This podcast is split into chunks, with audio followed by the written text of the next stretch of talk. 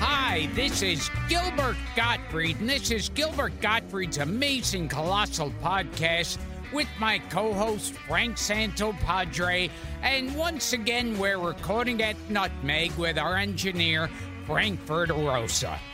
Our guest this week is a gifted comedy writer and actor who has written for popular TV shows such as Sabrina the Teenage Witch, Invader Sim, and The Drew Carey Show, and appeared in programs like Totally Biased with Camus Bell. Come out. Kamel Bell. Oh God, I think I fucked up about twelve names so far.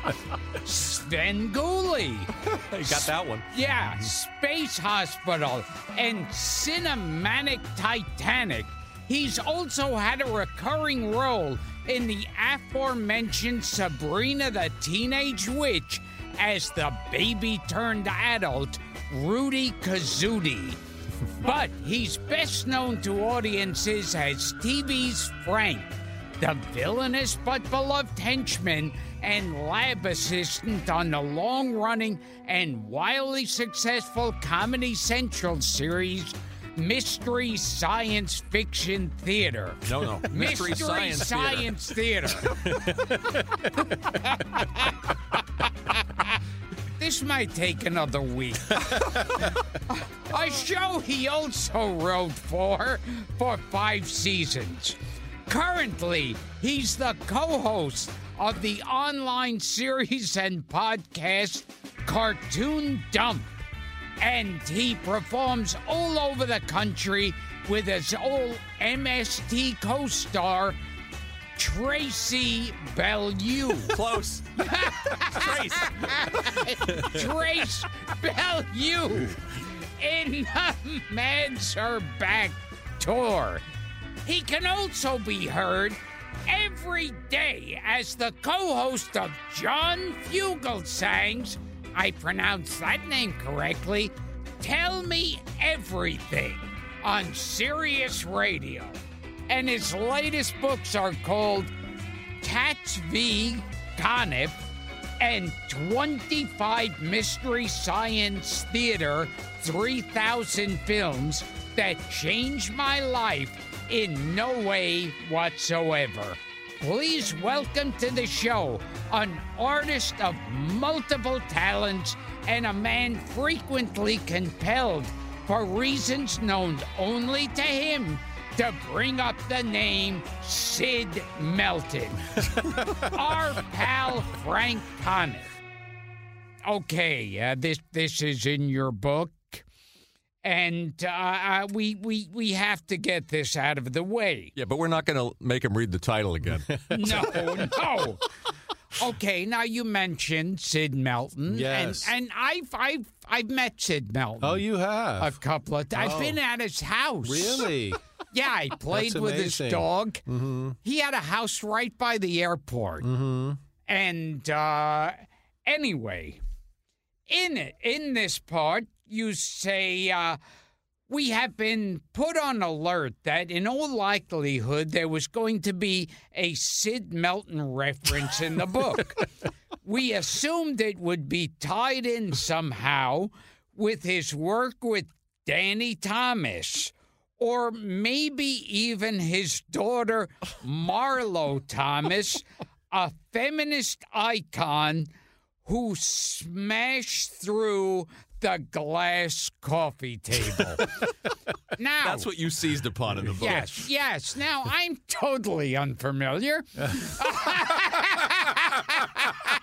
with this, and I need to be educated. Would you please tell us about Danny Thomas and a glass coffee Well, I'm table? only hearing um, from you know who knows if it's true or not. It's just a rumor Uh-huh. um, that uh, Danny Thomas, in his heyday, um, enjoyed um, uh, uh, paying women to come to his house or wherever, and he would sit under a glass coffee table, and then they would sit on top of it and uh, delicately put it that they would go to the bathroom. Uh-huh.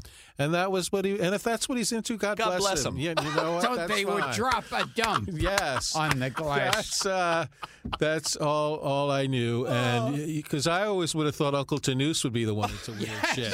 That's God read. Now, now I heard a variation Uh-huh. that sometimes Danny Thomas would dress as a priest. Oh, really? Yeah, uh, while he did this, We heard this. and and um. I'm a Jew and I'm offended. That's how disgusting. Yeah. Why that is. bring a religion into it? you know? it should really just be a personal thing. But you know what? God, all he did, did so much great stuff for St. St. Jude Hospital, a great humanitarian. If Absolutely. that made him happy, God bless. Yeah. Yeah. Yes. Mazel tov. Mazel top, actually. he was a mazel bottom. The book is terrific, by the way. Oh, we'll thank plug it you again so at the end, much. but I want to say Thank it, is you. it is an absolute page turner. And for fans of this podcast, you must get Frank's book. Now, Mm-hmm. uh, one one movie you mentioned in Santa Cl- uh, movie Santa Claus conquers the Martians. Right. Yes. Which unfortunately has a spoiler in the title. You know, it tells you. Right. but uh, that movie, I we did that movie on Mystery Science Theater, and we did it. Uh, we did a whole different riff of it uh, with Cinematic Titanic. But that's a movie I actually saw when it came out in like 1960. You saw it as a kid. As a With kid, Pia yes. Zadora, a young Pia Zadora. Young Pia Zadora, um, who even as a kid, I looked at her and I said, she should get a Golden Globe Award. one day." you knew. Now, what was her husband's name again? It was some- billionaire. oh, he was a- Wasn't he a sheik of some he kind, was or a he was- billionaire or, or a multimillionaire. Yeah. I, I and I, I can't pronounce his name because I'm anti-Semitic. But uh, he, uh, he, uh, you know, she won a Golden Globe Award like in the '70s or Yes. something for most promising newcomer. From the and movie it was Butterfly? always yes, Yeah. and it was always just. Um, conventional wisdom that people thought that he bought it for her, you know. But Right. uh, I'm not going to say that. You know, maybe she was great in and Butterfly. I, I, haven't I seen think the bless he movie. financed every one of Yeah, her he movies. financed all her movies, and um, uh, yeah, so uh, she ended up um, marrying well. But she did start as a child actress who was in Yeah. uh, Santa Claus Conquers And the and Martians. I think in Butterfly, which someone described as the uh, the the size of stars, both in talent and Mm-hmm. in physical stature. In Butterfly, she co-stars with Orson Welles. yes, who he thought the movie was called Butterfly Shrimp. That's why he got on board with it. me get the tote board here. Orson Welles was in it, but uh, you know, greatest filmmaker of all time. But if you could meet his quote, you could get him in a movie. Absolutely. you know, and and so so uh, Santa Claus does win. At Yes, the he- end. because I saw this years ago. Yeah, and I I don't don't Yeah. remember the plot, and I've seen it too.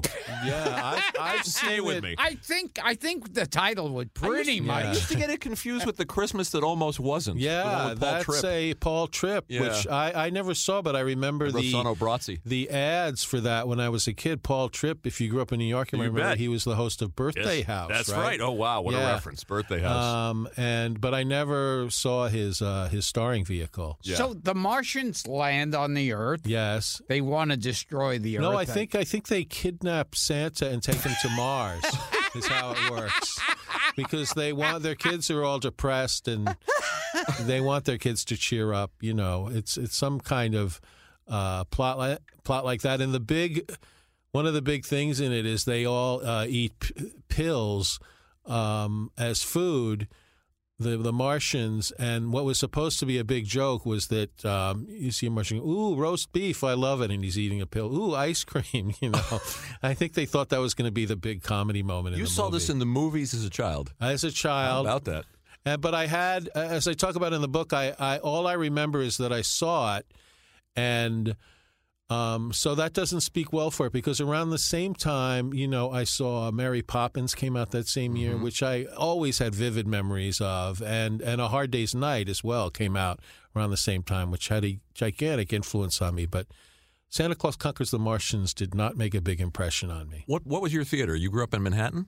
Yeah, Yeah. I the What was Lowe's the movie? eighty sixth Street, I think. Lowe's I went 86th. to, and there was like a Trans Lux, I think on uh, there was a Trans Lux that was on Lexington, I think at eighty fifth Street, that uh, that would show matinee children's matinees, Wow. which I don't even know if they do that anymore. I- um, I remember when Manhattan used to have dollar theaters. yeah, oh, Yeah, yeah, yeah, sure. yeah, Yeah, Sure, those to me was like perfect. 'cause and you'd you'd wait for the movie to be out for a while, and then you could go see it see it for a dollar. Yeah, I and saw. so even if it was a total piece of shit, you were okay. yeah, right. You just spend a dollar. You know what's to complain about?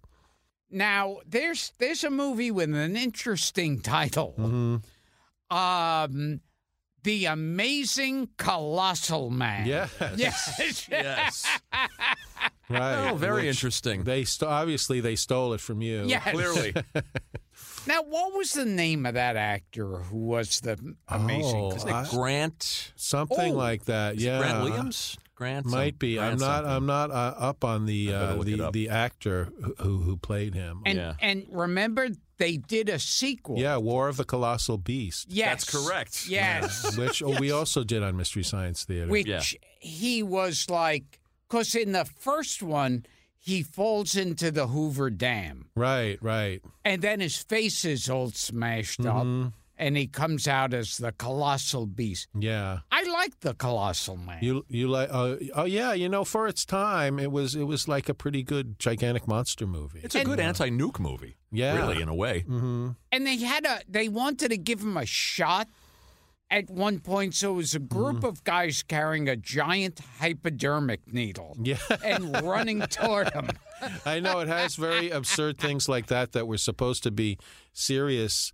At one of the things that when when we were writing uh, the riff of that movie, the line that just cracked us up was uh, someone said, uh, um, like a military man said something like, uh, you know, that was a, a monster of uh, uh, 50 feet tall, and then Glenn's girlfriend goes, Glenn is 50 feet tall. you know. Bert I. Gordon, by the way, is still around. Oh, he is. we yeah, tried to I've get heard him on that. this show. I think we've Oh. reached out a couple of times. Well, but Yeah. I told you not to hurry. No rush. Yeah, no yeah, rush yeah, with there Bert. was no was reason. Roger Corman supposed to direct this? 'Cause that's I what don't know if that's- he his the I think American International uh, might have Right. made it, but uh, Roger Corman did not direct every American International. right, just right. about seven hundred and fifty of them, That's but it. not all of them. We had him here. Bert- We had him on the show. oh yeah. Yeah. Bird Eye Gordon specialized. Well, they say his initials meant big, right, right. and uh, he specialized in just in gigantic in- or giant or tiny people. yeah, yeah, giant or tiny. yeah. If with you that, were like regular size, you couldn't get a meeting with him. with that really bad green screen. Yeah, Yeah. and you could always kind of see through it. It, it. it it it wasn't that great a special effect, even for its time. It Yeah, seems they like. would show that in in both of the Mm-hmm. colossal movies. You could see through the monster. Yes, you of the could. movie. That's not a good sign. No. Well, I hope Bird I Gordon is listening because now he's really going to want to come on the show. What I love too is when you cover the movie in your book, it, it quickly uh, devolves into an attack on Chris Christie and a serious Chris Christie fact Yes. Um, joke, which I really enjoyed. I I have done a lot of very politically astute Chris Christie jokes. Now you my day. mention a movie Uh, that if if this is the movie that I saw, I, it's a favorite of mine, mm.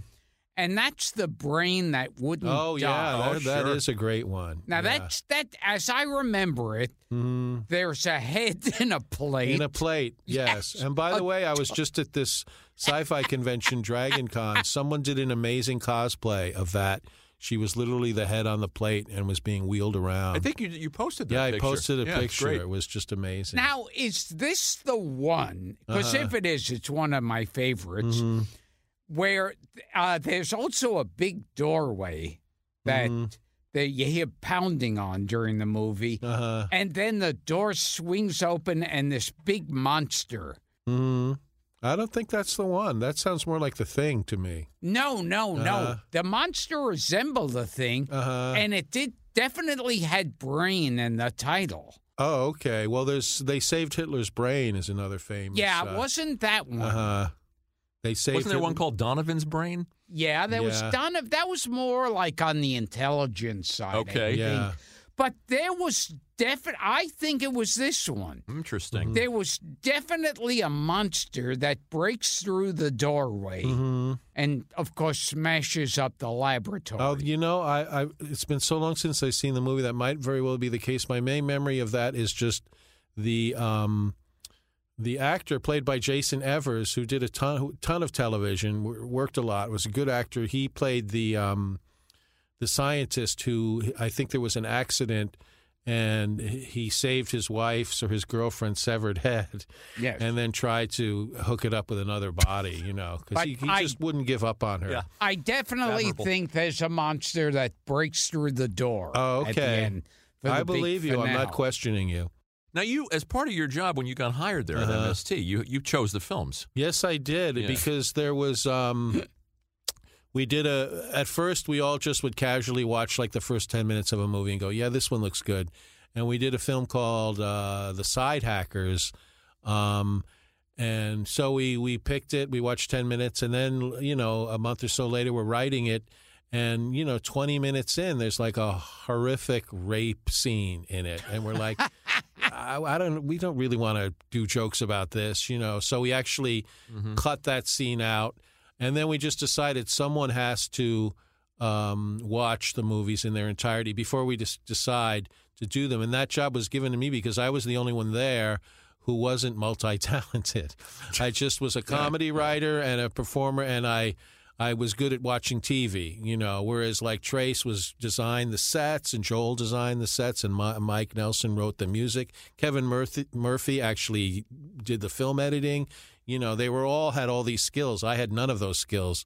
So I got to just watch the movies in their entirety. Now, there have been a few horror movies with rape.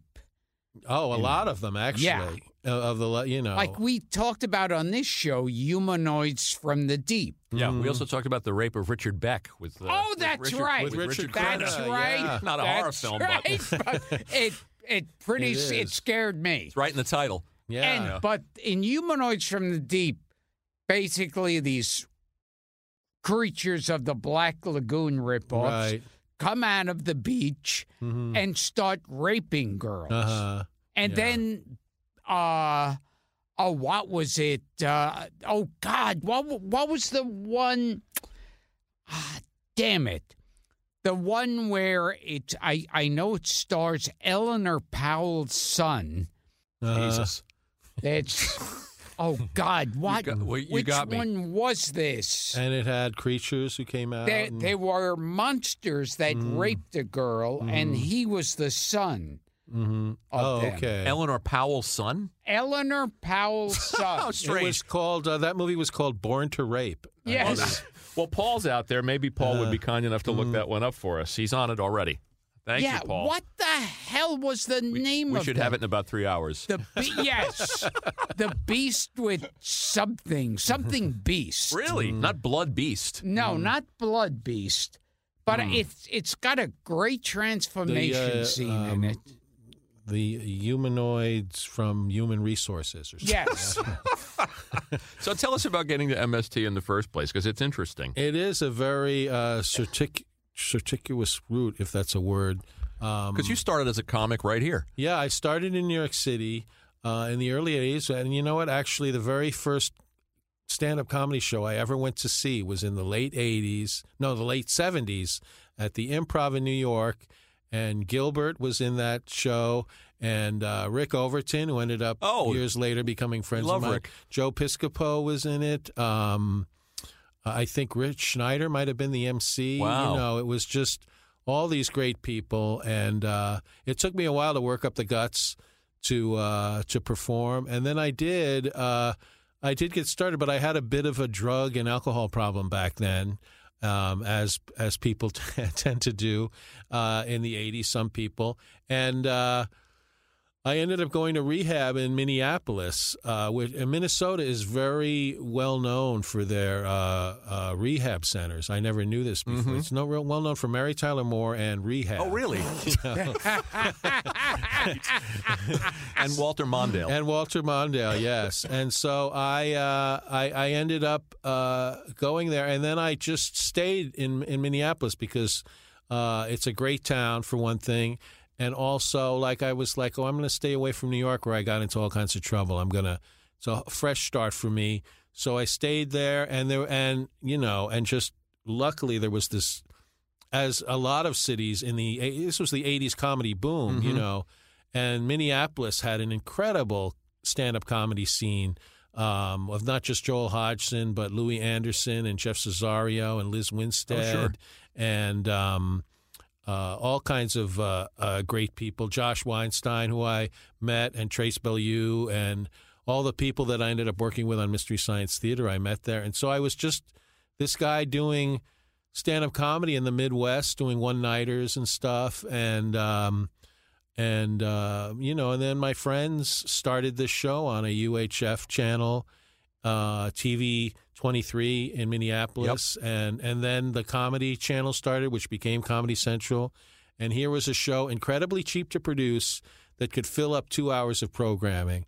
Uh, so they picked it up um, on the Comedy Channel and then Comedy Central, and then in the second season.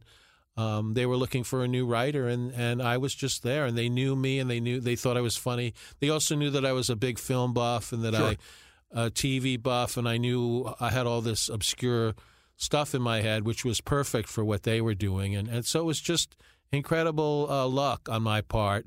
I, I, I might be the only guy to ever move from New York to the Midwest to get on a TV show, you know. Well, yeah. I mean, I've heard a lot of showbiz origin stories, but Yeah. I've, never, I've never heard one that started with I, mo- I went there for rehab. Yeah. And it kicked off my career. Yes, exactly. I, so, if any of you young comics listening, uh, I, I encourage you to have a severe drug problem. No, I no. That'll do it. Don't do that. But that's what that's how it worked for me. Now you also mention a popular film Uh, uh, by by the great Ed Wood. uh, yes. Um, uh, well, I, I talk about Glenn or Glenda in this Yeah. book, which we didn't do on Mystery Science Theater. We we did do, I think, uh, Bride of the Bride of the Monster. Monster. Yeah, with also with Lugosi. Yes, with Lugosi, and I actually, um, I actually genuinely and uh, unironically and sincerely love Ed Wood as a filmmaker. You do? Uh, yes, Interesting. absolutely. His films are completely batshit. The the the the you know they're terribly written, terribly directed, terribly acted. But there's this there's this great feeling that comes through in his movies. There's, it seems like a really part of him ends up on the screen. Passionate. They're made with yeah, passion. they're made with passion, and um, and Glenn or Glenda is an amazing movie. Uh, um, it's it's a film made in the early '50s that uh, that pleads for compassion for people with uh, a different kind of sexuality, and um, and I've said for a while, you know, Ed Wood didn't have the um, uh, the talent of an artist. He didn't have the skills of an artist, but he had the soul of an artist. And and I've made fun of his films like crazy, but I, I genuinely love them. Glenn, Glenda has made the decision. Glenn has decided to tell Barbara of his dual personality. To tell her of the 90s and negligees, the sweaters and skirts, the robes and dresses, the stockings and the high-heeled shoes, the wig and the makeup. All that goes to make Glenn into Glenda. He tells Barbara he cannot cheat her of the knowledge that she, as his fiancée, should possess. All the facts. He tells her softly, hurriedly at first, then slowly as he becomes more technical. His hands move to caress the smooth material of her Angora sweater, which he has so long and so desperately wanted to put on his own body. You should talk to Bob Burns. Have you talked to Bob Burns? Uh-huh. No, no. Oh, Bob, Bob- wow. Bob's around. He was on our show, and he was a friend of Ed's. Oh, oh, cool, Yeah, cool. yeah. We'll connect you guys. Oh, great. You should yeah. talk to him. Because in I think Bride of the Monster was originally going to be called Bride of the Atom, That's right. right. Yeah. and and it's also got the great Tor Johnson. Yes, Tor Johnson is also in Plan Nine, and is also in uh, Beast of Yucca Flats. Oh, yeah. which was made by I think the filmmaker that we really discovered on Mystery Science Theater, which is Coleman Francis. Who, believe me, if you think Ed Wood is the worst director ever made, he doesn't hold a candle to Coleman Francis. You know. Who's the guy that made the creeping terror? Because that's that's oh, that's- that guy. That's, that's I about forget the worst. his name, but you know what? Th this uh, this oh, guy. oh, oh, wait. We might have an Wait, answer on this. On the- This might be the first time Paul came up with something. I already have a You want a partial drum roll? Answer. We're already in trouble. So Peter Ford Maybe. is who you're talking Peter about. Ford would be Eleanor, Powell's son. Hmm. Rick- Yes. Yep. And uh, I'm not sure which movie though. It's Be- Beast, I think, is in Oh, the Well, I got title. The Proud and the Damned. Fate, No. Fate is the Hunter. No, Cades County. no, Punch and Jody. no, The Little Prince. That's my, that No, must it's be it. not the Little Prince. no. Not that. well, damn it! I thought I had it. Oh, Oh, God. it's not See, that. All right, we'll get it before All right, we get back, off. Back to the workshop. Back to back to the, Some, someone, back to the salt mine. when, when this airs, Thank you, Paul.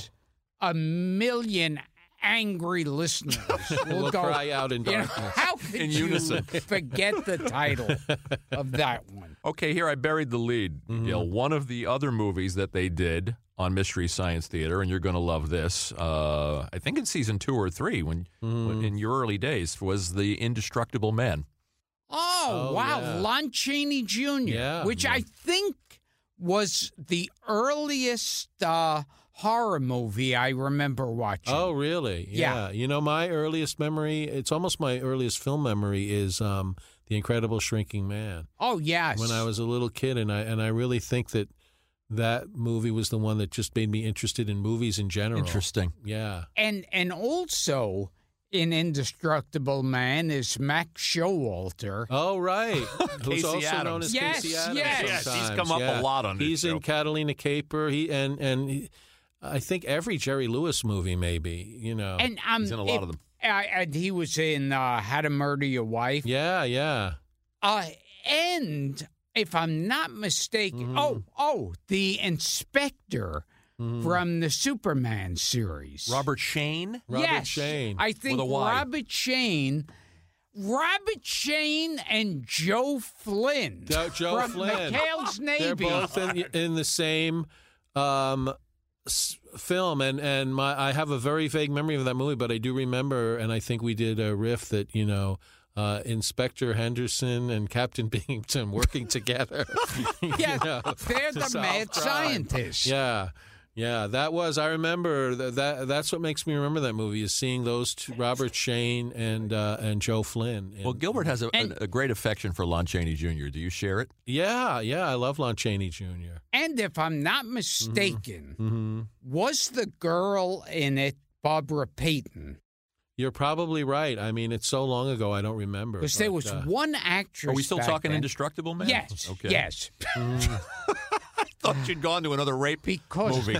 I there was this girl back then, very pretty blonde, whose career fell apart. I Uh. think she was in she fell into some kind of weird triangle Uh, thing with um with the guy from Detour, okay. the star of the movie Oh, Detour. I love that movie. hmm Edgar and, Ulmer. and I so it was him and and uh oh god what was his name it's like a foreign name um he was like a romantic lead oh I'm forgetting every fucking thing That's okay. We'll get Paul But- in here again. yeah there was a a, Mm-hmm. a, a triangle Oh, okay. oh Franchettone Oh, Oh, sure, okay. sure. so the guy from Detour beat up Franchettone oh, wow. Who Was was she- much older than because him? Barbara Payton was fucking Yeah. both of them And, and Francois Twain was married to Joan Crawford at one point. Oh, that's back in the right. 30s, and and I yeah. think Barbara Payton Mm. then wound up being a hooker.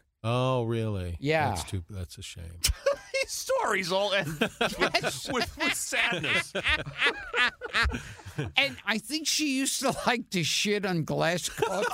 All right. Well, you know, at- at the, at least there was work for her while Danny when Thomas she would was go around. over to Joe Flynn's house. You sure it wasn't Sid Melton's house?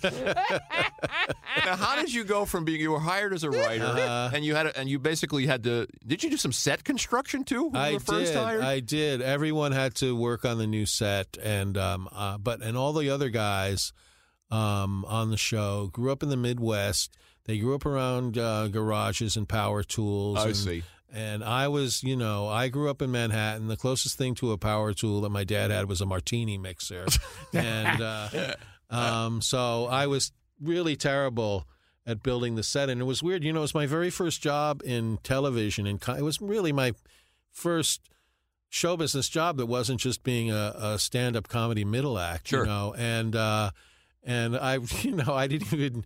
The, the first day when we weren't building the set anymore, when we were just sitting down to write the film, I was like, "Is this actually going to be the job now?" You know, because up to then it was like some shitty day job. You know. Don't go away. We'll be right back after a word from our sponsor.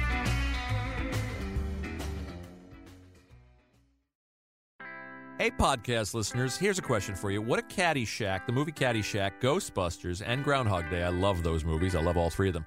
What do they have in common? Bill Murray. Uh, that's correct. But more. They were, God Ah, damn it. They were all directed by the comedic visionary, the late great Harold Ramis.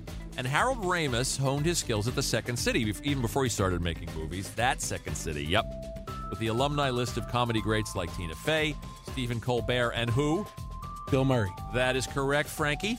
And it makes sense that the home of improvisation and artistic collaboration is now home to the world's first film school dedicated entirely to comedic storytelling.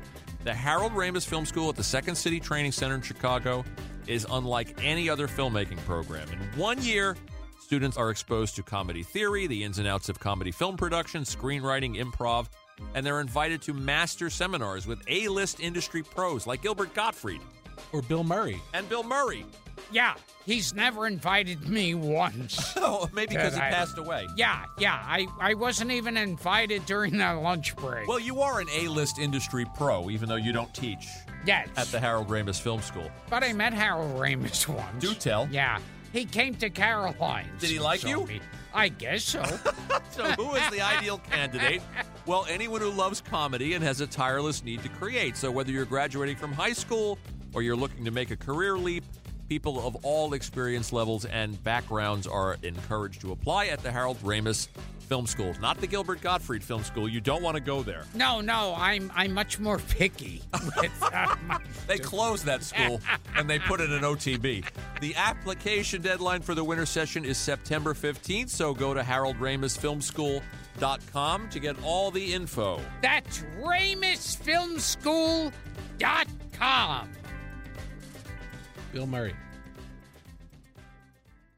on the next Gilbert and Frank's Colossal Obsessions. And the director is one of those guys. Real macho. And and they and in between everything, they're showing scenes of like, you know, ten guys being shot down, a guy crashing through a window, a girl like opening up her blouse, uh, another guy being machine gunned off the roof of a building and then a guy and girl falling into a pool naked and all this and they're going mark hamill mark singer gilbert godfrey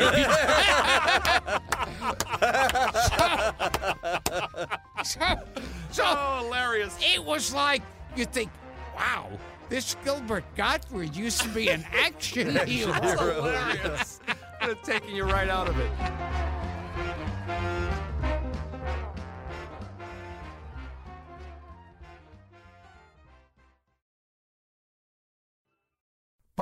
Live from Nutmeg Post.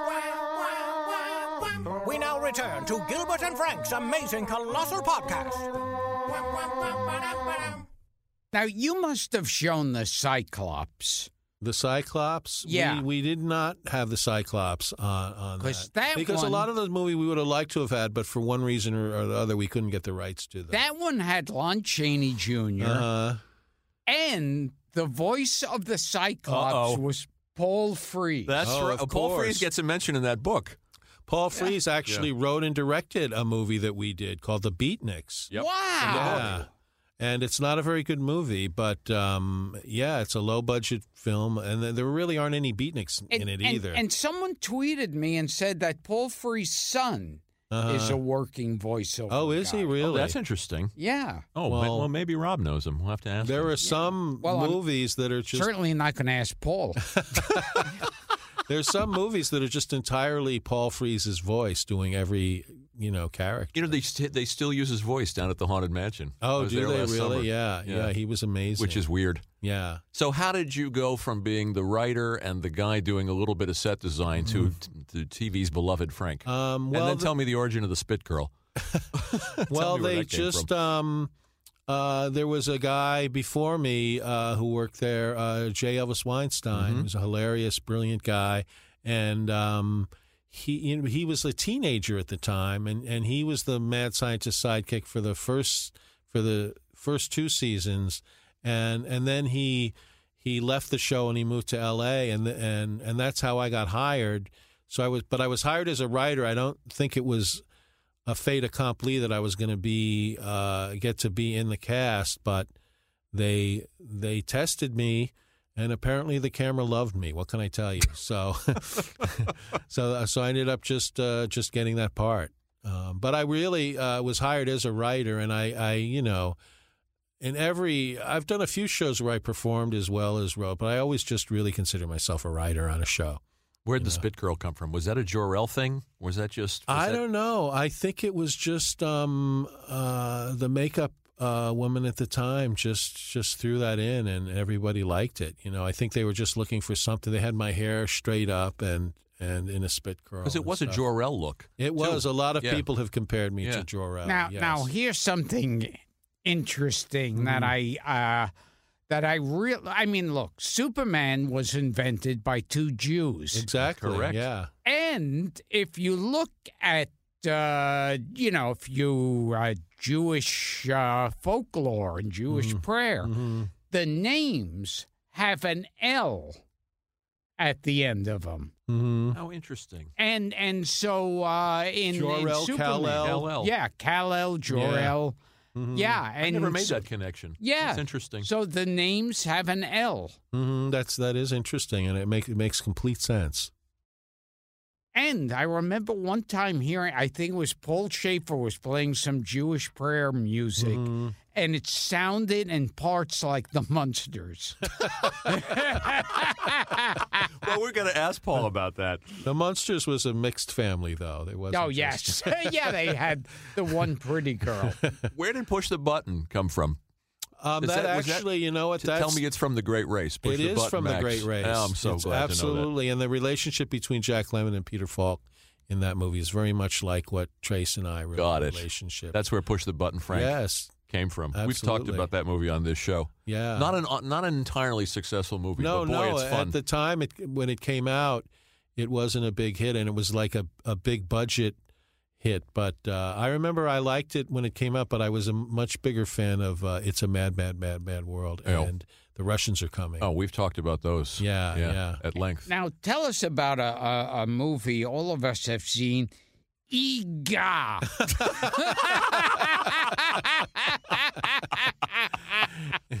Ega is, um, um, I think I go into the, this is like a really kind of convoluted in terms of references or whatever, but um, Ega was made by um, Arch Hall, Arch Hall. who starred his son, Arch Hall Jr., got the lead in the movie, and, and Richard Keel, who we all know from the James Bond Sure. movies, and who I met at a convention one time. Incredibly nice guy.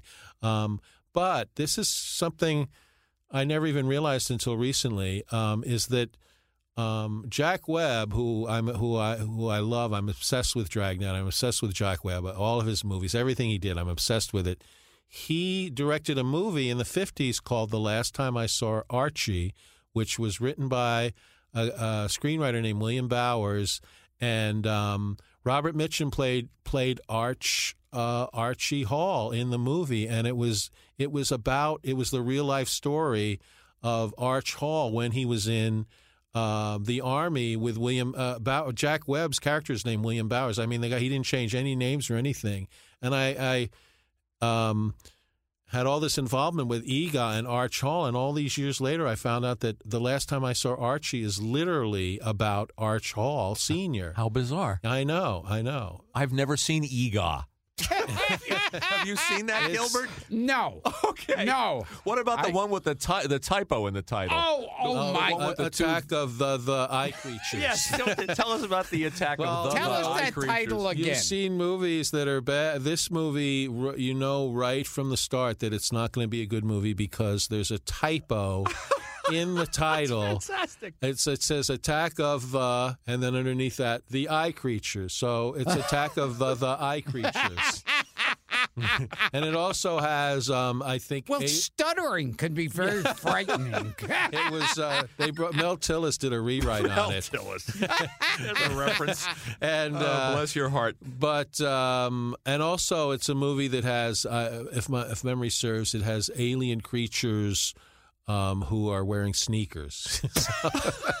and those are the the eye creatures. yes, those are the, the eye creatures. And we actually did a one of my favorite sketches that we did. We did during that movie, and it was um, the the Rip Taylor trio, which was Joel and the two robots, all dressed up as Rip Taylor, all doing prop eye bits, you know, based around eyes. It was what. Uh, one of my favorite sketches that we ever did.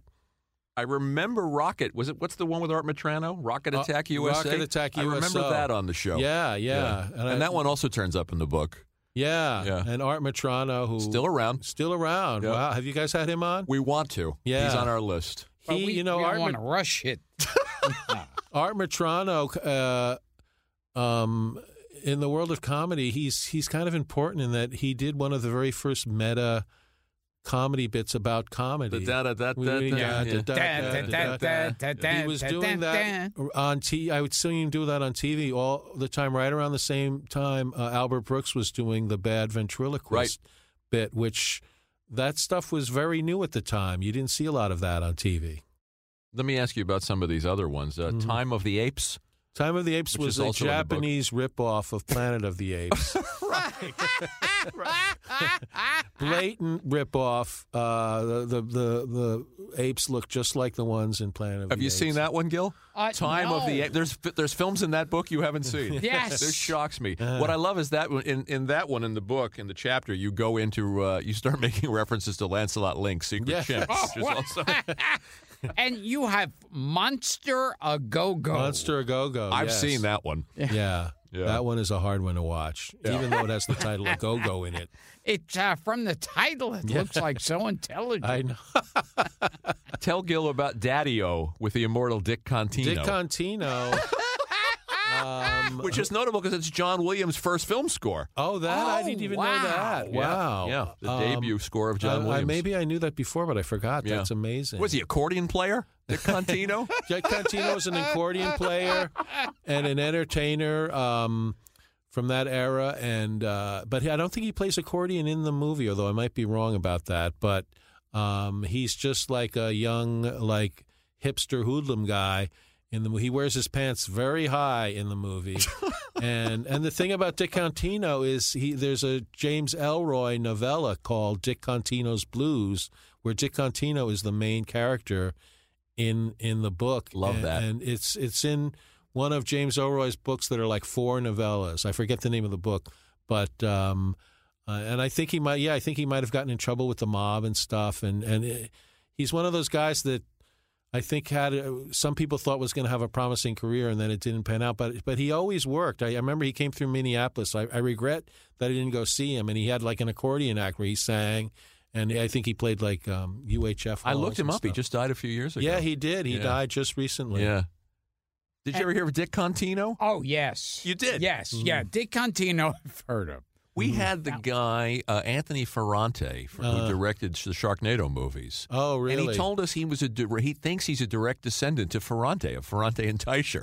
Uh huh. Isn't that cool? Wow. Yeah. Ding, ding, ding, ding. The shit you find out on this show, ding, Frank. I know. Ding, ding. so you you did the show from t- from episode two, 201 to episode 624. yeah. I think I did a, a, a little over hundred episodes. And and one of the creatures on it is is a gumball machine, is it not? yes. The Yes. Uh, Tom, Servo, Servo. one of the uh, robots, is is is a gumball machine, and Crow T Robot is kind of a lacrosse um, thing turned into a robot, kind of. and what? Go ahead, Frick. Go Oh ahead, go no, the day the Earth froze. Right. ahead. Oh, that's another one.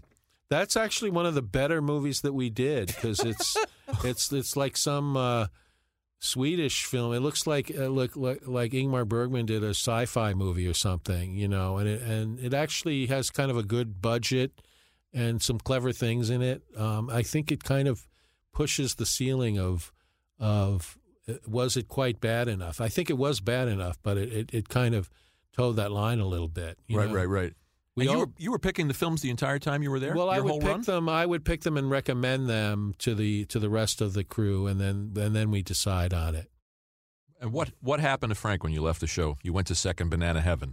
I did. That was the last episode. I ascended, and I think um, uh, I think I was I. I don't remember. I think you can see me. I could see Gabby Hayes like up. I in think the there's a Pat mist. Buttram A reference. Pat Buttram reference. Yes. I, I can't believe I won't be able to kill you anymore. Don't worry, Clay, because somewhere deep inside your soul, you'll always be killing me. and remember this, my sentimental friend. Even though I will forever be in your heart, till the end of your days, you'll be a profoundly lonely man. Thank you, Frank. That's very kind of you. And just let me say this to anyone out there who's working for an abusive boss do not despair. Never let him crush your spirit, even if he's already crushed your skull. Always be yourself and wave your freak flag high. Geez, it must be horrible to work for a boss like that. Frank, could I ask you one thing before you go? Sure. Could you Push the button, Frank. Watch me rock.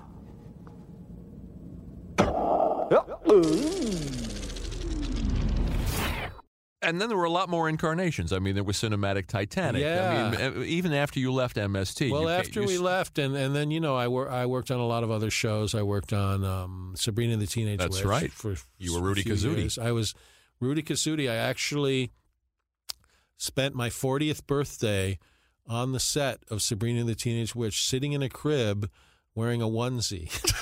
At that moment, I knew that uh, in some ways I was a, a, uh, a descendant of Joe Besser, like wearing children's That's great. clothing as an adult. Your 40th birthday. Yes, That's exactly. wonderful. Yeah, And then you did Invader Zim. I and you did, did a lot Invader of other Zim. stuff. I did the Drew Carey show. I did the Tom Green show. Right, right. And uh, yeah, and then a few years, like about ten years ago, um, Joel and Trace and I were hanging out, and we were just talking about how we missed doing. Uh, you know, Joel for years he didn't have the rights. He he got the rights back, which is why there's a reboot now. But uh, he didn't have the rights to do it, and uh, and so we just like put together a new thing that it, that wasn't Mystery Science Theater, but was an opportunity for us to riff on movies. And then we discovered that because we only did like two live shows the whole time Mystery Science Theater was on, and then we discovered that w- the one thing better than doing Mystery Science Theater is doing it live, you know, in front of an audience, doing movie riffing live, and uh, so we did that for like five years, and then and then Joel didn't want to do it anymore, so it, it broke up, and then a couple of years ago, Trace and I just started doing it as a as a duo, And now you you're know. doing it. You're Yeah. touring as the Mads. We're touring and we're we're getting a lot of work. We're doing a lot of Alamo draft houses around the country, and uh, a lot of movie theaters, and it's it's just a blast. It's so much fun. Oh, you come from a, a strange childhood. Uh, yeah, that's one way Yeah. to describe it. Uh, I grew up in Manhattan, and um, uh, and I actually grew up sort of around show business because my dad was a journalist. My dad, Phil Silvers, was at my dad's wedding, at my parents' wedding. My dad was really good friends with Phil Silvers and Jackie Gleason, and um, he used to hang out. My dad used to hang out at a place called Toots Shores, Of course. um, and which is where he became really good friends with Jackie Gleason. And, And Sullivan, and also, too? I wasn't there. My brother uh, Tony was there one time and met uh, Joey Lewis there. Wow. which uh, which, uh, which uh, didn't happen to me, but um, so. Uh, so I kind of my dad was a journal he journal he, he wrote a column for the uh, Journal American in New York and he was an editor for Hearst newspapers. So he wrote a lot about politics and world af- affairs, but he also was very interested in, in sports and just had a lot of friends in from the worlds of journalism and sports and show business.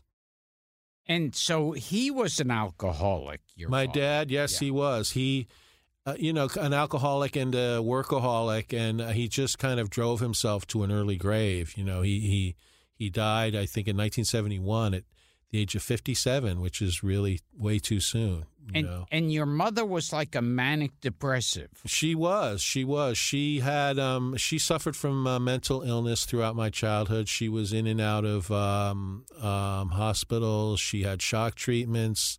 Um, she had a really rough time of it, you know. But uh, sh eventually, she she recovered and uh, and came out of all that. And the last twenty five years of her life were great, you know. She Wow. Good to hear. Only had a little bit of that lingering stuff, but mostly like led a very um, productive life. That's you an know? unexpected happy ending. Yeah, yeah. She really, you know, my yeah, she was my I think I even mentioned in the book that my mom was pretty badass, you know.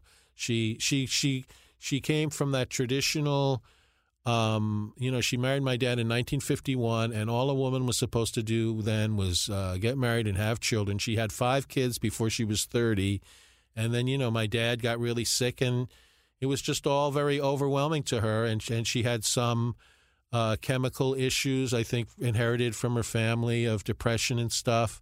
And so she went through hell, but she she came out on the other side. So it, it's it's kind of amazing. That's a nice ending. Yes, yes. Now, you were absolutely. destined to go into comedy.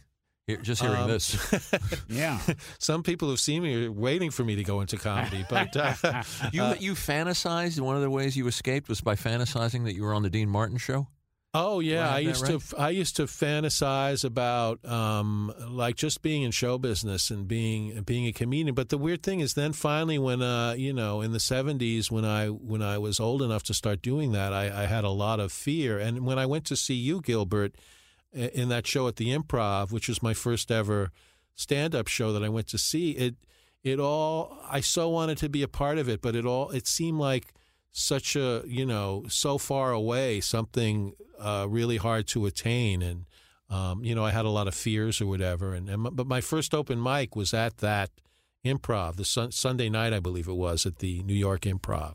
What was your act like in those days? Um, not that good.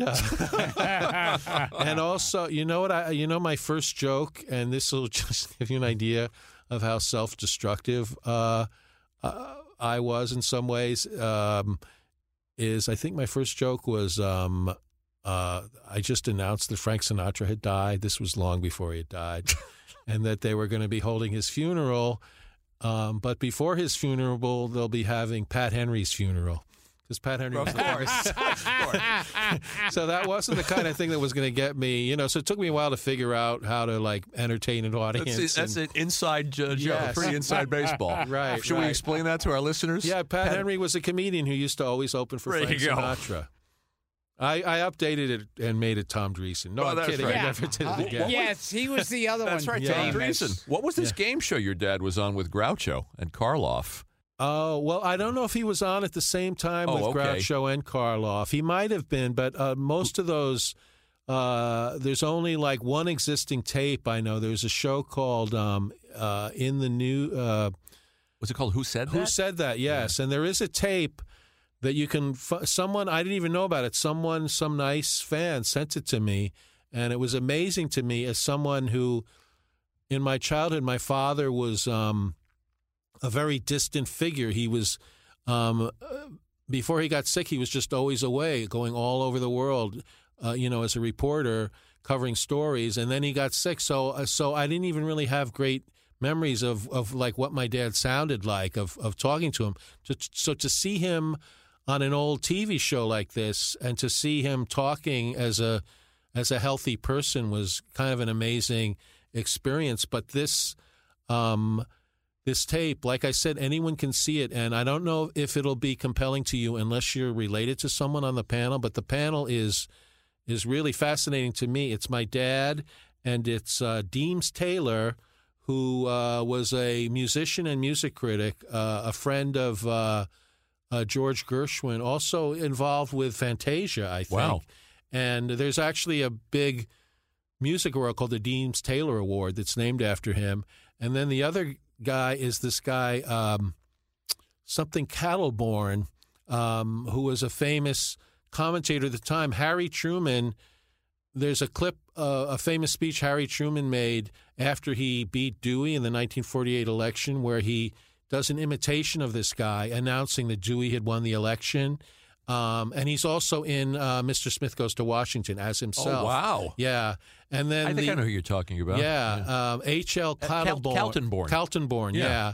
And then the fourth person on the panel is uh, Dagmar, Wow. How about that, Gil? Yeah. Remember Dagmar? Oh yes. who's the only one there who really like understands like this is TV, you know, because everyone else uh, and and you watch the show, it's so slow paced. It's This but is, it's, there's only one episode that you could track That down? I've- that I've you tried, Did you seen, try and the I- Paley Center and all? And all? I, I the f- yeah I, I years ago I looked at the Paley Center. I don't know if they'd have more stuff now, but um, uh, but so yeah, my dad did a lot of those kind of quiz and panel shows in the fifties. He was on. Um, the only other time I saw a clip of my dad was on some documentary. There was a clip of him on Meet the Press being one of the reporters Very cool. asking uh, questions. So, um, and also, I have a memory of when I was a little kid. Um, in the middle of the afternoon, they stopped the class. They rolled a television in, and we all watched my dad on the Art Linkletter show. That's very cool. Yeah, Frank Conniff Sr. You didn't say your dad's name. yes. by Or the way, Frank Kniff is actually the proper pronunciation, but I I yeah. You changed. it. changed it. And and are you really Philip Seymour Hoffman? I've been asked that many times before, especially since he died, because I look like him more than ever now. I have gotten that. Unfortunately, he didn't live to play me in my life story. so dad pronounced it like Milton Caniff. Milton Caniff, yeah. Although Can, although Milton Caniff spelled it with differently, An a. yeah. Right, and then you changed it to Now Conniff. I'm going fucking crazy here, Paul. it was in a southern town. okay. There's a very long. T- what? What? What? What? What? No, that's not for you. That's for me. Oh. That's, I got it. Yeah, I, I, I remember that. What? It was in a southern town. A very long transformation scene. Do we have the actor right? Are you sure it was Eleanor Powell's son? I'm pretty sure, unless unless that was really Peter, well, Peter, her son with Glenn. yeah. Oh, and But that's, why, he's, in Cades he's in- County. You Yeah, have he's in another Cades song. County, Right. and I- Fate is the Hunter. Right. Because I looked through all, he, he did 18. Why don't you go to Peter Ford's IMDb page and see what you I come did up that. with? I did no that, horror but films. maybe- But maybe she had another. I think that. so go could to her be it. I'm Wikipedia on it. I'll be page, see back. if she had another I son. think it had the word beast in it. You sure it's not and it Jane was a- Powell's son? No. Is it like the Beast from And- from Fifty Fathoms or something like And no, that? no, no, And there was an actor in it, an old character actor like R.J. something. R.G. Armstrong. oh, that could be. Who was it? That Played could be. R.G. Armstrong, who played Prune Face and Dick Tracy. I think so. I think he was in You know this. that actor. Yeah, sure, sure. East, Eastwood used Look him. that up. Okay, we're, we're, we're, We're on it, folks. I'm going to ask you about some of the movies that Gilbert has recommended on this very podcast. Oh, okay. Starting with Zombie Holocaust or Dr. Butcher MD.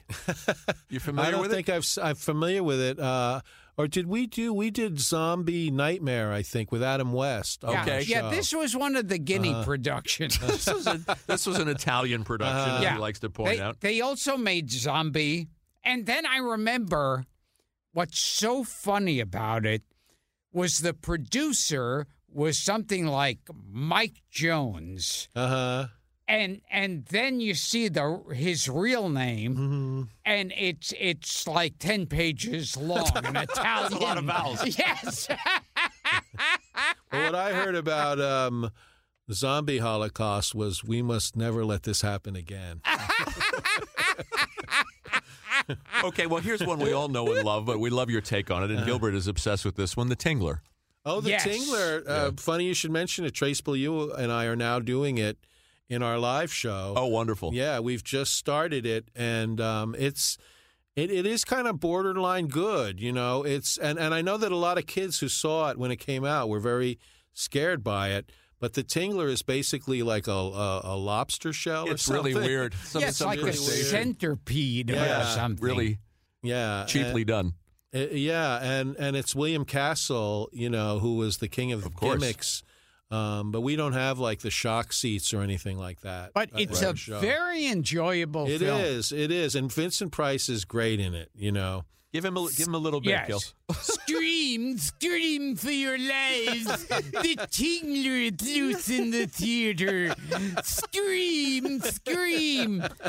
And then he says, We now return to the movie. yeah, it's really weird, and it's all the screen goes completely dark at that Uh, yes. Uh, point. You know, it's Okay. right. Now, before I tell you what I have, Yeah. you Yes. have to work a deal. Okay. If Okay. I got this right, and this is the one, Yes. that I get a little, you know, a little boost. in- Okay. Oh, respect. just Little tell us respect. the fucking title. You're asking for too All much. right, 1982, The Beast Within.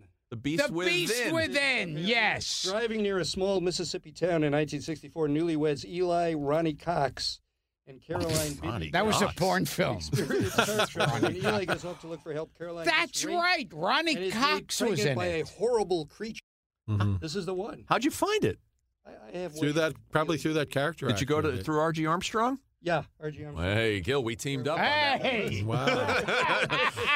Nice work, Paul. All right, Take so the we- rest of the month off. Yeah, yeah, I had forgot about Ronnie Cox. yeah. Yeah, we got to get Ronnie Cox on this show. Yeah, he Yeah, was in he's terrific. Beverly Hills Terrific. Cop 2. He's You Always bet. good. You bet. All right, I'm outside. If Thank need you, me. pal. We'll come Yes, back to we you. will. won't Came need through. you. You came through. Okay, here's another Gilbert one: The Seven Faces of Doctor Lau. yeah, that's with actually Tony a really Randall. good movie. Yeah, with Tony Randall. I, I haven't seen it in a long time, but uh, And and Tony Randall. You know, if you're going to cast an Asian cat part, Of course. Tony Randall is the one to go to. and, and one of the Morlocks expensive. Uh, from the Time Machine Uh huh. because it was made by the same guy, George Powell. But George Oh, Yeah. Powell. Yeah. And so uh, one of the Morlocks pops Mm-hmm. up in Doctor Lau. You got to talk to our friend Bob Burns because not only was he friends with Ed Wood, he was friends with George Powell, Uh. Oh really? and he wired some of the seats uh-huh. for for Now, does showing Bob of the Tingler. Burns, does he have like a warehouse? In, yes, in- he's, I, the, he's I the have movie. met him. He's the movie collector. I've been to I've been to his warehouse and, and I Okay. have met him. okay, because you Yeah. guys are kindred Yeah. spirits. and and he got a hug from Lon Chaney Jr. You once. bet. Wow. He knew Glenn Strange very well. He That's was- and- amazing. And uh, and uh, Willis O'Brien. I mean, Yeah, kept yeah. He interesting looked company. upon Glenn Strange as like a father figure. Really?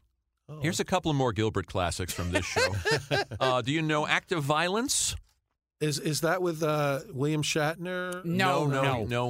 Um, Uh, uh, it's- is that I think Van It's the one with Heflin Van Heflin, oh uh, Van Heflin and and Robert Ryan. Robert. Ryan. oh okay. You know what? I I haven't seen that. I, it was on Turner Classic Movies one time, but I didn't get to watch it. How about Alone in the Dark Who, Uh, with who's Martin? in- I believe Martin Landau. Martin Landau, Wow. Donald Pleasance, and oh, there's another famous actor.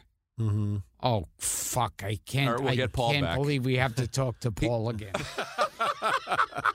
Ma- It was that in the seventies. Uh, Yes, yeah. Martin yes. Landau did a lot of those kind of. sure, without He had- warning. He had kind of a you know like a bit of a wilderness period in his yeah, career that, before that was he. a, that was a fun movie. yeah, Uh-huh. he plays yeah. Fred Dobbs in one of them, which I always love because it's a because it's a treasure Oh, to Sierra Humphrey Madre. Bogart. Andre, yeah. Yeah. and and yeah, there was uh there was those two, Donald Pleasance and uh and Robert Ryan. Not Robert Ryan, Donald Mm-hmm. Martin Pleasance and Landau. Martin Donald Landau. and Martin Landau. Yeah. Yeah. We'll get Paul on that one.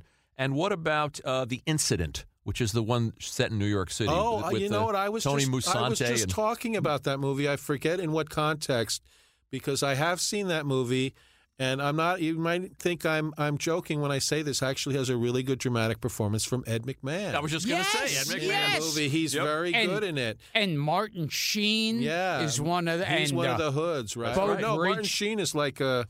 Is he one of the hoods? He's was one of the Est- he was hoods. an and Estevez Tony, then. and yeah. Tony, Mu- Tony Musante. yeah. Bo And Bridges, Bridges is, a guy out of the Navy. He's the Brock guy- or the Peters in Army. there too. Uh, yeah, Brock Peters. Yeah. Uh, Mike Kellen. Yep. Yep. Uh, oh God. That's a terrific film, and Yep. it's it's like it's it's uh, you know, it should get more recognition. It was an independently made film, Yes. almost entirely taking place on a subway, yeah. low budget, and um, and like I said, it's it's Ed McMahon's uh, best dramatic performance. Well, we love films set in New York at that time yeah, because you get yeah, to see old 'cause you New York. see all the old, and Yeah. it's a whole different New York. it is. Um, uh, but you know what? It's interesting because when I moved to LA, I became fascinated with seeing old shots of LA. But most LA, most movies made in LA, you know, they're either done on studios or they're done in the valley. There's not a lot of stuff at like familiar locations. so many times I'll watch a movie and I'll recognize it as the soundstage. Yeah. You You've been know, on. Yes. Right, right, right, right. they I mean, actually in the Tingler they have this.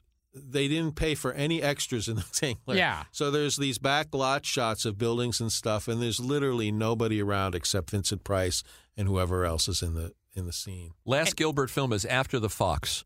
I love After the Fox. There you uh, go. With Peter Sellers, right? Yeah, And Victoria- Not very known. Victor uh, Mature. Neil, Neil Neil Simon's first That's right. screenplay, I think. That's And right. and Victorio De Sica directed. Yeah, directed. and It's very funny. I always thought it was fun, and also a great uh, Burt Bacharach score. too. Correct. Oh, Correct. Yeah. Terrific. Yeah, that's a movie that's that's not that well known, and it it, it, it really is. Who just- is the fox? I, am, the fox. Who are you? I am me. Who is me? I am a thief.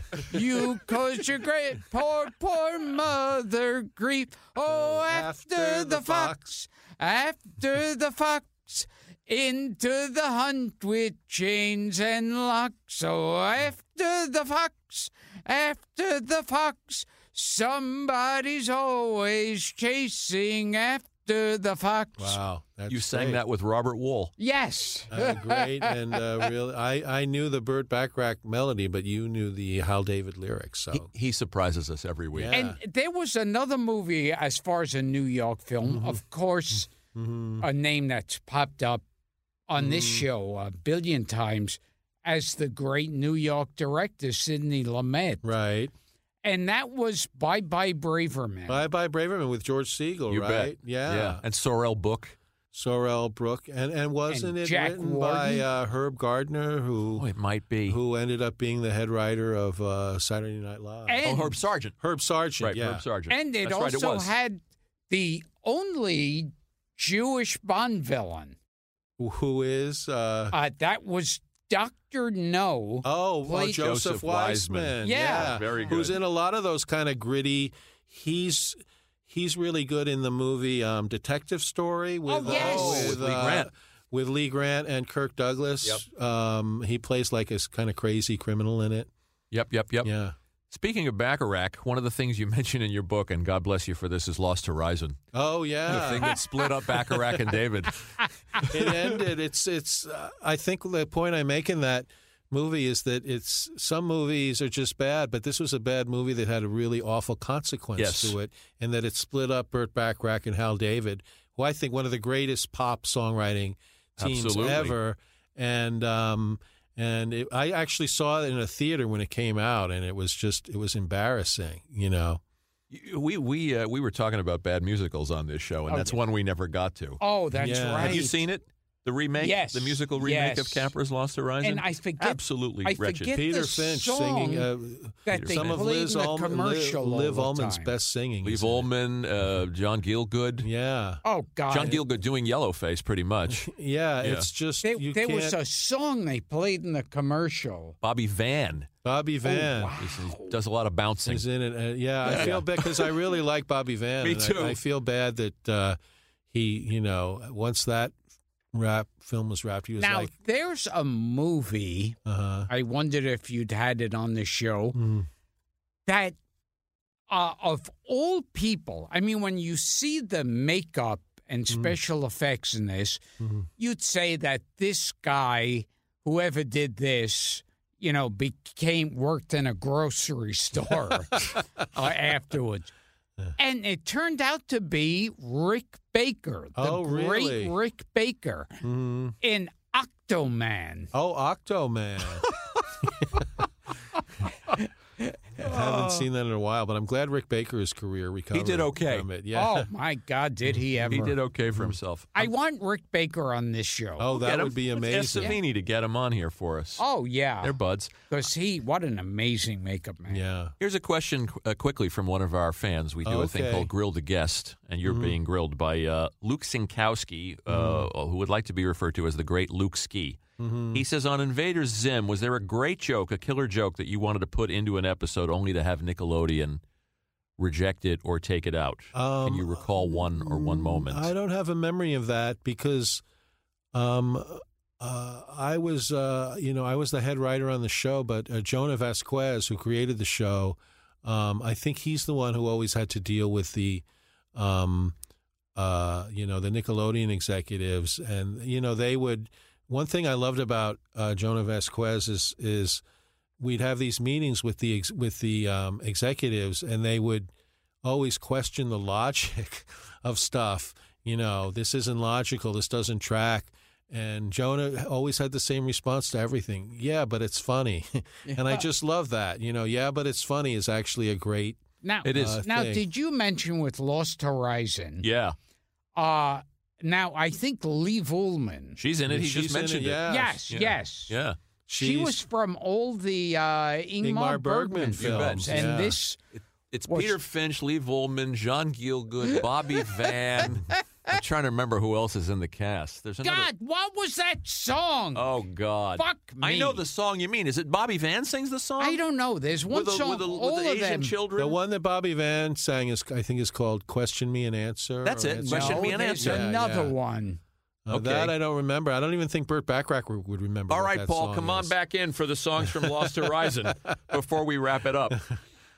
Uh, you do regret, and I found this in the notes. Occasionally, you would regret not getting a film on Yes. MST, and one of them was Bella Lugosi meets a Brooklyn gorilla. Yes, I was.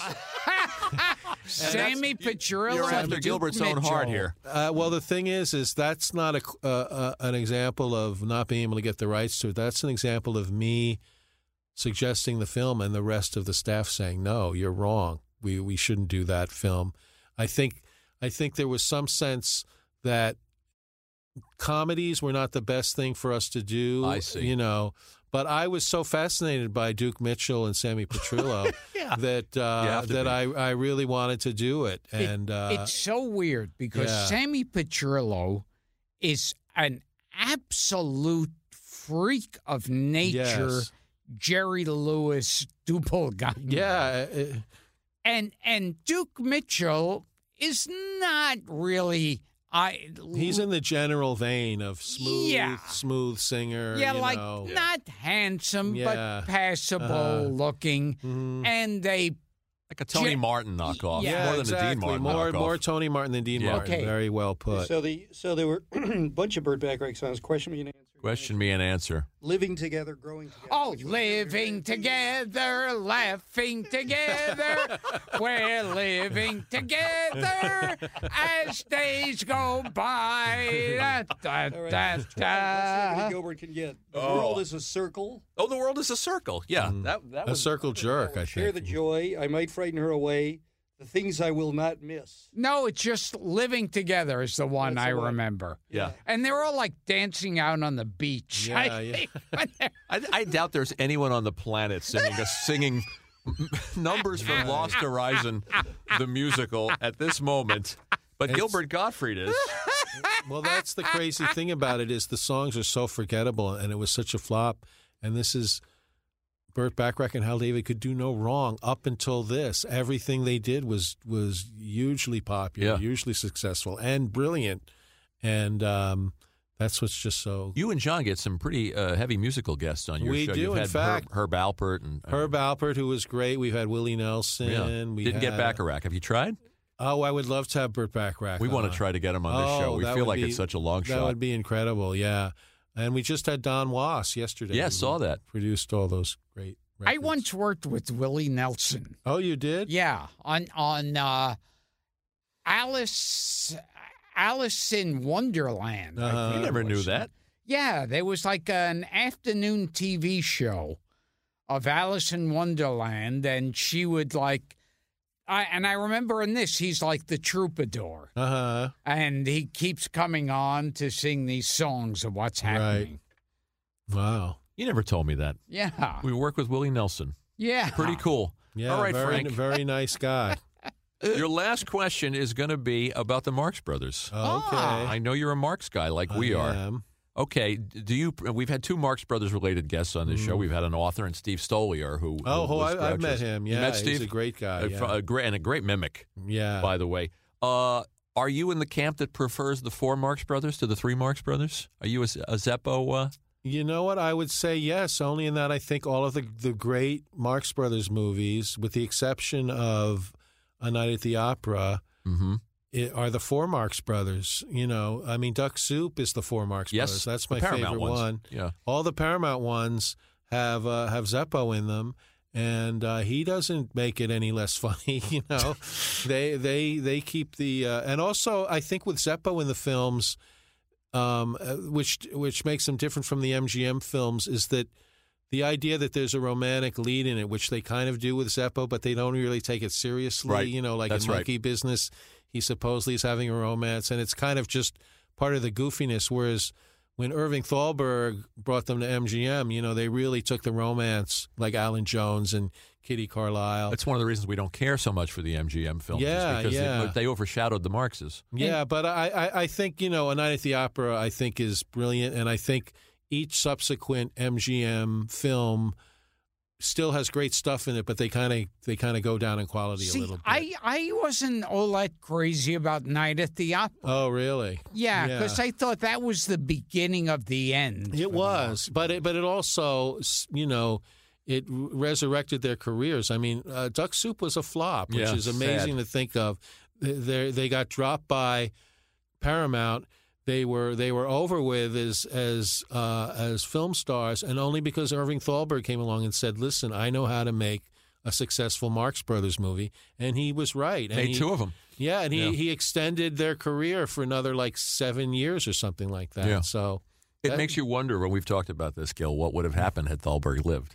Mm. Oh, Would they have Yeah, kept I making know. films for MGM. yeah. There's a lot of things that uh, that uh, could have happened. Um, in one book I read, um, George S. Kaufman was going to sign a contract with MGM to start directing films, which he only directed one film, like in the The 40s. senator is indiscreet. Yeah, right. Yeah. And but he was going to actually fo- shift his focus from Broadway to to maybe making movies for. But when Thalberg died, that was that was the end and, of it. and I think there was talk at one point, Matt Hyken, Nat Hiken. Nat Hyken, I Yeah. mean, Yeah.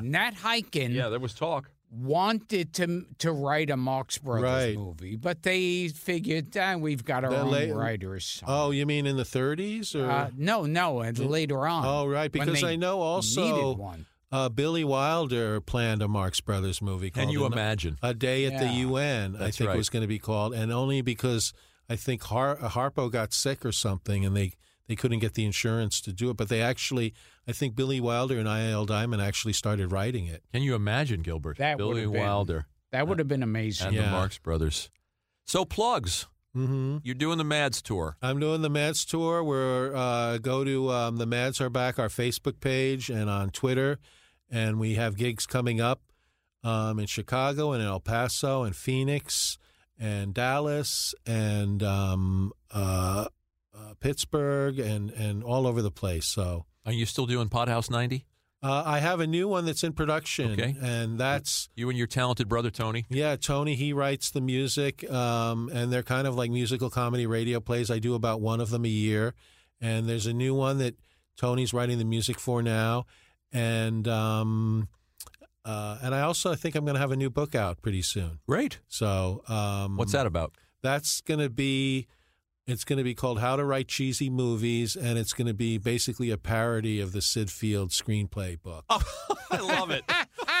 because the premise of it is I don't presume that I could teach anyone how to write a good movie, but after working at Mystery Science Theater for as long as I did, I think I can teach people how to write a bad I one. love that. so, um, and also uh, tell me everything, and also my podcast, uh, Movie Sign with the Mads, that I do with Trace Bellew and Carolina Hidalgo, and we ju- we just talk about a movie every week. You are busy.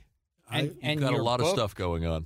25 Mystery Science Theater 3000 films that changed my life in no way whatsoever. And the dedication of the book is very sweet, by the way. Oh yeah, because I, I dedicate it to the guys who did change my life, or were the people that I worked with on Mystery Science Theater. And our love to John. I, who's a I ter- will. Who's a terrific guy. He's great. He's the best. We could go on We for could hours. For hours. Well, let's- Finding next out. time we'll do an entire Sid Melton show. I, I'd love that. I think um, on, on We'll the work ta- in Sid Tomac from The Life of Riley. I, I think I tweeted that uh, I was watching On the Town on Turner Classic Movies. I think I tweeted that it's the best Sid Melton movie. Just as I, I tweeted that The Bandwagon was the best Herb Vergran movie. Her, her, I love him. Well, he was on a lot of Supermans. Yo, oh, a Herb- ton of them. I always thought it was Herb Vigrand. or whatever. I Yeah. might be pronouncing it you wrong. know this actor. Oh, yeah. But it was always a villain in the color Superman episodes, the ones that Yeah. weren't Oh, yes. scary. Yeah. He was in Superman. Always and a all- and, lame-o and villain. also every other thing that was ever done. Now, Yes. what was that Frankenstein? The Frankenstein. What was that Superman one where they they put like a, a face up in the sky? There was like some face On this on the George Reeves series? Yeah, I got- remember it You scaring got me stumped. as Throwing a that kid. one out to the fans. yeah. And there was an episode of Superman where Superman is responsible for someone's death. I know Yes, the one you're well, talking yes, I about. know and the that one, too. episode scared the shit out of me. Is when that I the was one a the guy kid. the guy comes and finds his secret identity? He finds a secret identity. It's I think Yes. it's a couple, and he flies them to a remote mountain. Yes, he does. And then they tr- and he leaves them there, and he goes back to Metropolis, and then they try to climb down the mountain, and they are both killed. And Yes. and it's one of those early, Yeah. very film noirish Superman episodes, which are different from the color. Very much so. And when I was saw it as a kid, I thought it was just really scary. Me too. Can you believe Phyllis Coates is still alive? Is she really? really is. Oh, that's Yeah. amazing. Yeah. Yeah, Phyllis Coates was the more film noir one. Yes. And Yeah. then Noah Noel Neal, Neal. was the more friendly, More wholesome. comic booky Yeah. kind of. I never uh, cared for the color ones, but the yeah, black and white the ones black are good and white and they hold ones up. are really good. Yeah. Yeah, yeah, yeah.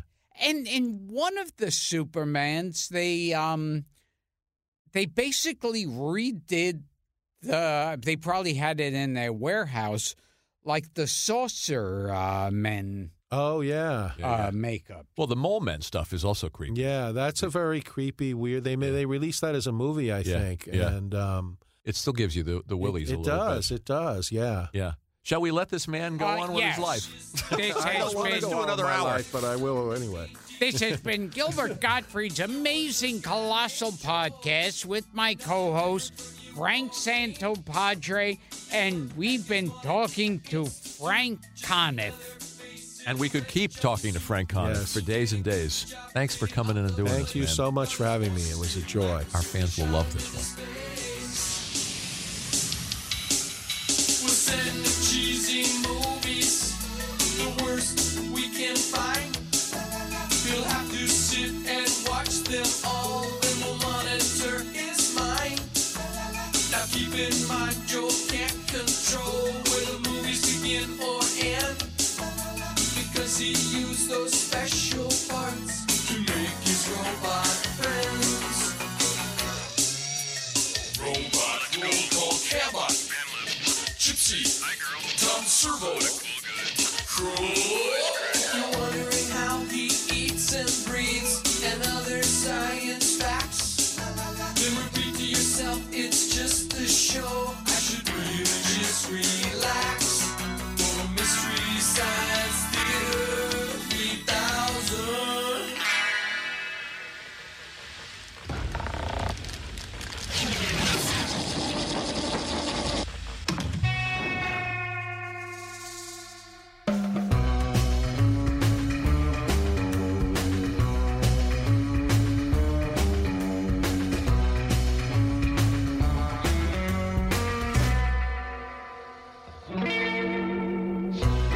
Gilbert Gottfried's amazing Colossal podcast is produced by Dara Gottfried and Frank Santapadre, with audio production by Frank Verderosa.